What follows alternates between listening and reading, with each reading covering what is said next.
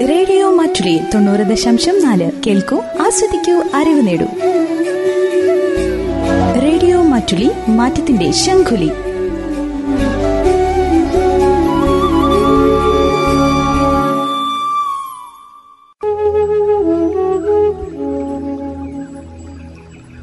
Ayurdhwani. Ayurveda medical association of India തയ്യാറാക്കി അവതരിപ്പിക്കുന്ന ആരോഗ്യ ബോധവൽക്കരണ പരിപാടി.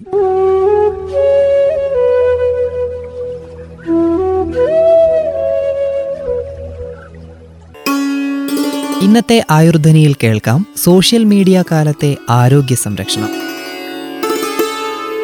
വിവരങ്ങൾ പങ്കുവെക്കുന്നത് ഡോക്ടർ ഷബീൽ ഇബ്രാഹിം പുളിയാമ്പറ്റ വൈദ്യശാല മേപ്പാടി.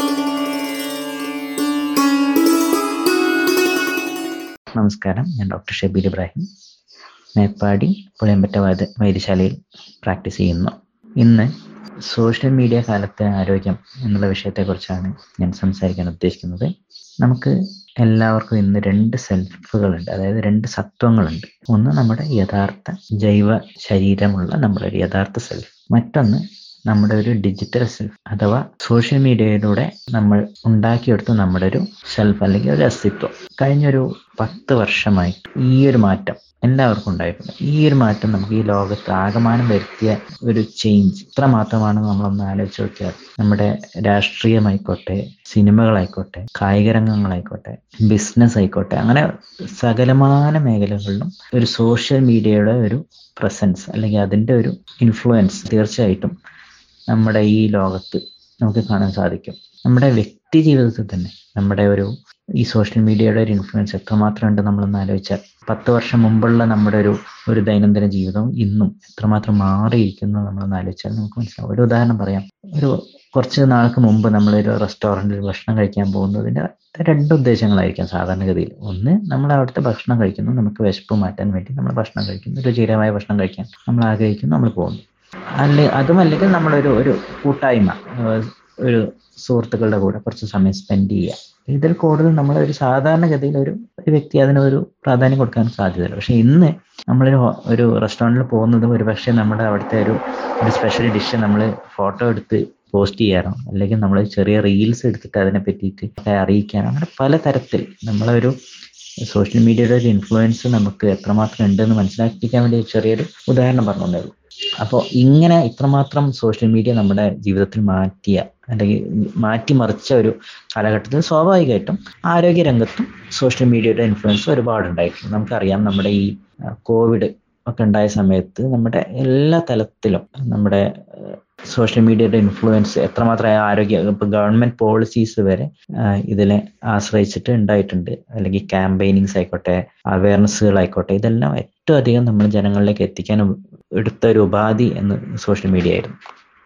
തീർച്ചയായിട്ടും ഇതിന് ഒരു ഒരു നല്ല മുഖം തന്നെയാണ്. ഇപ്പൊ നമുക്ക് ഒരുപാട് ഒരുപാട് ജനങ്ങളിലേക്ക് ഈ ഇൻഫർമേഷൻ പാസ് ചെയ്യാൻ ഏറ്റവും എളുപ്പമുള്ള ഒരു ഒരു മാധ്യമം ഇന്ന് സോഷ്യൽ മീഡിയ ആണ് ഇന്ത്യ പോലത്തെ അല്ലെങ്കിൽ കേരളം പോലത്തെ ഒരുപാട് ജനങ്ങൾ സ്മാർട്ട് ഫോണും അത്തരത്തിലുള്ള ഗാഡ്ജറ്റ്സ് യൂസ് ചെയ്യുന്ന ആൾക്കാർക്ക് ഈ തരത്തിലുള്ള ഇൻഫർമേഷൻ പാസിങ്ങിന് ഏറ്റവും അധികം എളുപ്പം ആയി മാറ്റുന്ന ചെലവ് കുറഞ്ഞ ഒരു രീതിയായിട്ട് ഇന്ന് സോഷ്യൽ മീഡിയ മാറിയിട്ടുണ്ടെന്നുള്ള കാര്യത്തിൽ ഒരു സംശയമില്ല ഈ സോഷ്യൽ മീഡിയയുടെ ഈ ആരോഗ്യ മേഖലയിലുള്ള ഈ ഒരു കടന്നുകയറ്റത്തിന് ഒരു ഒരു മറുപുറം കൂടെയുണ്ട്. കാരണം ഈ ഒരു ഒരു തരത്തിലുള്ള ഒരു ഒരു ഓതന്റിക്കേഷൻ ഇല്ലാതെയും എന്ത് ഇൻഫർമേഷനും ആർക്കും പാസ് ചെയ്യാം എന്നുള്ള ഒരു പ്രത്യേകത സോഷ്യൽ മീഡിയക്ക് ഉണ്ട്. അത് ഏറ്റവും അധികം ബാധിക്കുക ഇത്തരത്തിലുള്ള ഒരു വളരെ ഉത്തരവാദിത്തോട് കൂടിയിട്ട് നമ്മൾ കൈ നമ്മൾ ശ്രദ്ധിക്കേണ്ടുന്ന ആരോഗ്യ രംഗത്തെയാണ് ഏറ്റവും അധികം ബാധിക്കുക. ഇപ്പോൾ നിസ്സാരമായിട്ട് ഒരു ഇൻഫർമേഷൻ പാസ് ചെയ്യുന്നത് ചിലപ്പോൾ അത് വളരെ ആധികാരികമാണെന്ന് മറ്റൊരു ഒരു കൂട്ടർ അത് പാസ് ചെയ്ത് പാസ് ചെയ്ത് വേറൊരു തരത്തിലേക്ക് എത്തുമ്പോൾ അത് വളരെ ആധികാരികമാണെന്ന് മറ്റൊരു കൂട്ടർ ചിലപ്പോൾ വിശ്വസിച്ചേക്കാം. ഒരു ഡിജിറ്റൽ ലിറ്ററസിയുടെ ഒരു കുറവായിട്ട് നമുക്കിതിനെ കാണാം. അപ്പോൾ അത് തന്നെ ഇത് ഭയങ്കര ഒരു വലിയൊരു ഭവിഷ്യത്ത് ഇതിലേക്ക് ഉണ്ടാക്കുന്നുണ്ട്.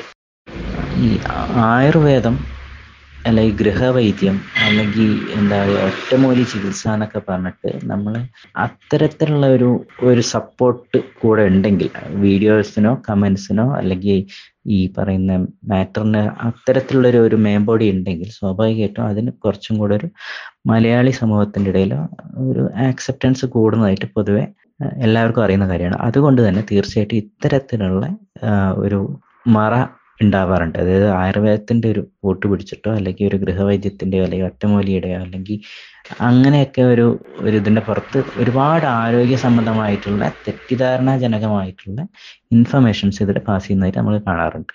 സോഷ്യൽ മീഡിയ നമ്മൾ ശ്രദ്ധിക്കുമ്പോൾ ഇതിനെ ഒരു യാതൊരു അടിസ്ഥാനവും ഇല്ലാതെ വളരെ ആധികാരികമെന്ന് തോന്നിപ്പിക്കുന്ന രീതിയിലുള്ള പലതരത്തിലുള്ള ഇൻഫർമേഷൻസ് ആയുർവേദത്തിന്റെ പേരും പറഞ്ഞുകൊണ്ടുള്ള ഇൻഫർമേഷൻസ് ഇതിൽ ഉണ്ടാവാറുണ്ട്. അത് തന്നെ തീർച്ചയായിട്ടും ഒരുപാട് എന്താ പറയുക ദോഷം സമൂഹത്തിന് ഉണ്ടാക്കുന്ന കാര്യത്തിൽ യാതൊരു സംശയമില്ല ഇതിന്റെ ഒരു രണ്ടാമത്തെ ഒരു ഭീകരമായിട്ടുള്ള ഒരു കാര്യം ഈ മരുന്ന് വിൽപ്പന തന്നെയാണ്.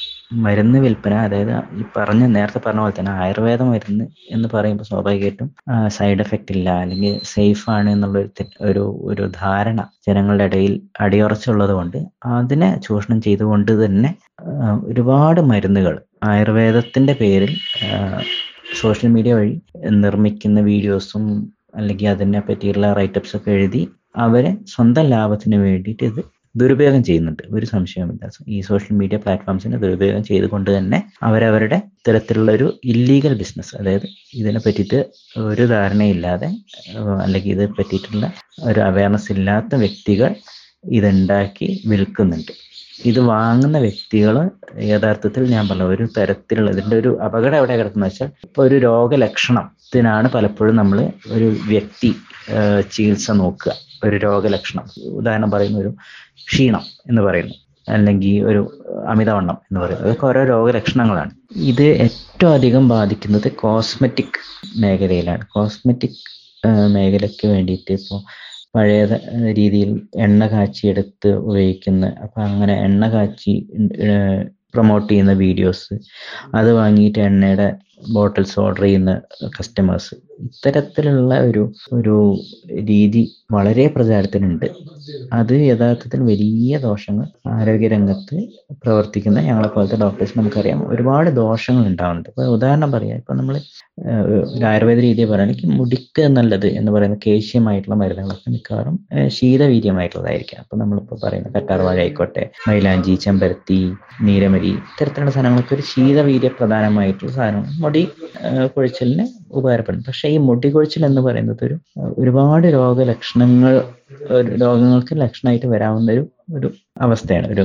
അപ്പൊ ഇതൊന്നും നോക്കാതെ ഏതെങ്കിലും ഒരു ശീതവീര്യമായിട്ടുള്ള എണ്ണ വാങ്ങി തലയിൽ തേച്ച് കഴിഞ്ഞാൽ അതിന് ഗുണം ചെയ്യില്ല എന്ന് മാത്രമല്ല പലപ്പോഴും ദോഷം ചെയ്യും. കാരണം എന്താ വെച്ചാൽ കാരണം ഈ പറയുന്ന വ്യക്തിയുടെ അവസ്ഥകളൊന്നും നോക്കാതെയാണ് ഈ പറയുന്ന എണ്ണ ഉപയോഗിക്കുന്നത്. അപ്പോൾ നമ്മൾ അനുഭവത്തെ കണ്ടിട്ടുള്ള എന്താ വെച്ചാൽ ഒരുപാട് തലവേദനകൾ അല്ലെങ്കിൽ കഴുത്ത് വേദന അല്ലെങ്കിൽ ഒരുപാട് എന്താ പറയുക പുറം വേദന പോലത്തെ ഒരുപാട് വേദനകൾക്കൊക്കെ ഈ അനുഭവത്തിൽ കണ്ടിട്ടുള്ളത് ഈ തരത്തിലുള്ള ഈ കാച്ചി എണ്ണയൊക്കെ എവിടുന്നോ വാങ്ങി തേക്കുന്ന എണ്ണകൾക്ക് പകരം അത് ഒഴിവാക്കുമ്പോൾ തന്നെ അവരുടെ ഈ രോഗലക്ഷണങ്ങൾ അവിടെ മാറാറുണ്ട്. അപ്പം ഞാൻ പറഞ്ഞു തന്നത് ഇത്രയേ ഉള്ളൂ. രോഗങ്ങൾ അറിയാതെ രോഗത്തിനെ പറ്റി കൃത്യമായിട്ട് അറിയാതെ രോഗലക്ഷണങ്ങൾ മാത്രം ഈ പറഞ്ഞ സോഷ്യൽ മീഡിയയിലൂടെ ഇതിനെപ്പറ്റി ഒരു ആധികാരികത ഇല്ലാത്ത വ്യക്തികളിൽ നിന്ന് വാങ്ങി തേക്കുന്നതും അല്ലെങ്കിൽ വാങ്ങി ഉപയോഗിക്കുന്നതോ കഴിക്കുന്നതോ ഒക്കെ വലിയ അബദ്ധങ്ങൾ ഉണ്ടാക്കി വരുന്നുണ്ടെന്നുള്ളത് ഈ ആരോഗ്യ മേഖലയിൽ പ്രവർത്തിക്കുന്ന എന്നെ പോലത്തെ വ്യക്തികൾക്ക് കൃത്യമായിട്ട് അറിയുന്നതാണ്. അപ്പം ഇതിന് ഒരു മറു മറുവശം എന്ന് പറയുന്നത് അല്ലെങ്കിൽ ഒരു ഒരു പരിഹാരം എന്നുള്ളത് തീർച്ചയായിട്ടും കൺസ്യൂമേഴ്സ് കുറച്ചും കൂടി ഇതിനെപ്പറ്റി ബോധവാന്മാരാണ് കൺസ്യൂമേഴ്സ് ഇതിനെപ്പറ്റി കൃത്യമായിട്ടുള്ള ഒരു അവബോധം ഉണ്ടാക്കുക സൃഷ്ടിച്ചെടുക്കുക. കാരണം സോഷ്യൽ മീഡിയയിലൂടെ വളരെ കാഷ്വലായിട്ട് നമ്മളൊരു ഒരു ഓൺലൈൻ ഷോപ്പിംഗ് ചെയ്യുന്ന പോലെ കാഷ്വലായിട്ട് ചെയ്യേണ്ട കാര്യമല്ല. നമ്മുടെ ഇത്തരത്തിലുള്ള ഈ ആരോഗ്യ സംബന്ധമായ സാധനങ്ങൾ വാങ്ങുന്നതോ അല്ലെങ്കിൽ അതിന്റെ ഇൻഫർമേഷൻ പാസ് ചെയ്യുന്നത് പോലും. അത് അതിനെപ്പറ്റി ആധികാരികമായിട്ട് അറിയുന്ന വ്യക്തികൾ അതിന് സംസാരിക്കാൻ അതിനുള്ള യോഗ്യതയുള്ള വ്യക്തികൾ വേണം ഇതിനെപ്പറ്റി പറയാമെന്നാണ് നമ്മൾ ഓരോരുത്തരും ഈ ഒരു അവസരത്തിൽ നമ്മൾ ഓർക്കേണ്ടത് ഇന്നത്തെ ആയുർധ്വനിയിലൂടെ ശ്രോതാക്കൾ കേട്ടത് സോഷ്യൽ മീഡിയ കാലത്തെ ആരോഗ്യ സംരക്ഷണം. വിവരങ്ങൾ പങ്കുവച്ചത് doctor Shabeel Ibrahim Puliyampatta Vaidyasala Meppadi.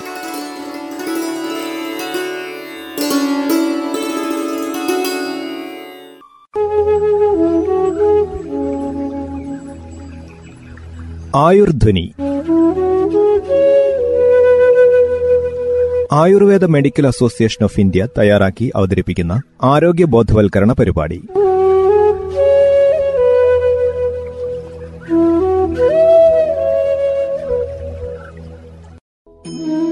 Radio Mattoli തൊണ്ണൂറ് ദശാംശം നാല്. കേൾക്കൂ ആസ്വദിക്കൂ അറിവ് നേടൂ. റേഡിയോ മാറ്റുലി മാറ്റത്തിന്റെ ശംഖുലി.